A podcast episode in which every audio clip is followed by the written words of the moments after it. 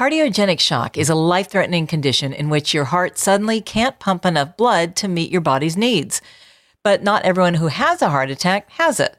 Also, what if it's not treated early? And how do you recognize it to begin with? These are just some of the questions we'll get answers to as we discuss contemporary recognition and initial management of cardiogenic shock. Joining me today is Dr. Debbie Rinde-Hoffman, Medical Director of Advanced Heart Failure and Mechanical Circulatory Support. Welcome, Doctor. Thank you very much. I'm your host, Maggie McKay. Welcome to MDcast by Tampa General Hospital, a go to listening location for specialized physician to physician content and a valuable learning tool for world class healthcare. Doctor, what are the clinical signs? So typically, we talk about patients who have low blood pressure, who have signs of poor circulation, be it cold, clammy legs, be it an altered sensorium, they can't think clearly, they're short of breath, they're tachycardic, and either this is happening in the thrusts of an acute MI or can be happening as somebody has chronic congestive heart failure that acutely worsens. And when do you consider temporary mechanical support?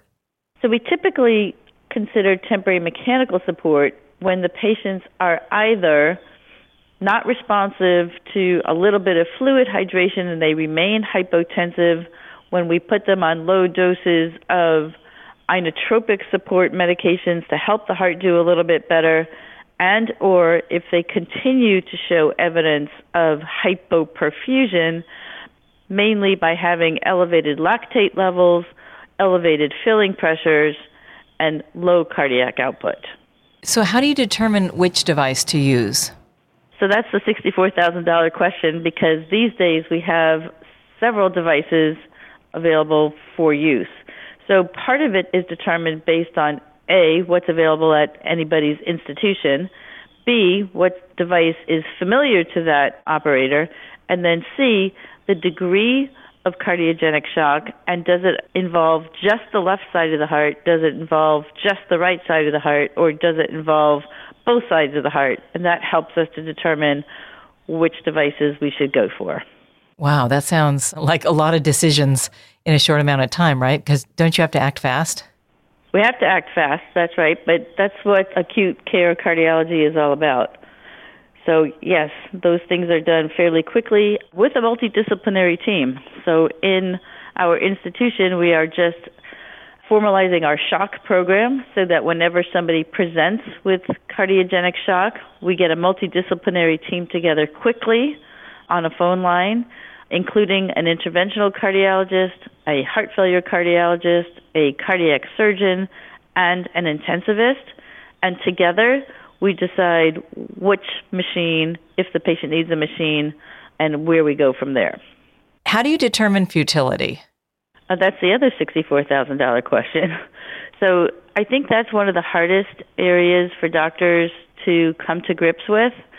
We're all taught in medical school that we go to medical school to save lives and to try to have patients live as long as possible. But we all know that that's not reality we try to give patients at least a good 24 to 48 hours of support to look to make sure that the organs have some degree of recovery, especially the brain. If the shock has been so significant that the patient has had low blood pressure for such a long time or not enough oxygen running around for long enough that the brain suffered an ischemic event, I think that's the telltale sign of futility. If the patient has significant other comorbidities that has not allowed them to respond to therapy, that helps us to determine futility. And I think that one area that we all need to do better at is prepping the family that although our best efforts were made, it does not look like the patient's going to have an opportunity to improve or survive and there is data out there that tells us that if patients don't start turning the corner by the first 24 to 48 hours, the likelihood of doing well is significantly diminished. So, as part of our program, we have a palliative care team involved so that they can help us with some of those difficult discussions. Wow. What is the survival rate? Well, There's different degrees of cardiogenic shock. So the survival rate these days with acute MI and cardiogenic shock, if the patients are intervened upon quickly and appropriately, the historic rate of survival is about 50%, and we have not been able to really break through that barrier until more recently with some of the newer contemporary devices and the idea that we support patients mechanically sooner. The newest data tells us that we can improve survival rates from 50% to the mid to high 70% range, which is a huge improvement over the last 40 to 50 years of stable survivals. Well, that's good news and encouraging. It is encouraging. Is there anything else you'd like to add? I'd like to say that in Hillsborough County, we are trying right now to develop a county-wide program for cardiogenic shock so that patients can get recognized early in the field and then directed to the institutions that are best served to take care of those patient populations.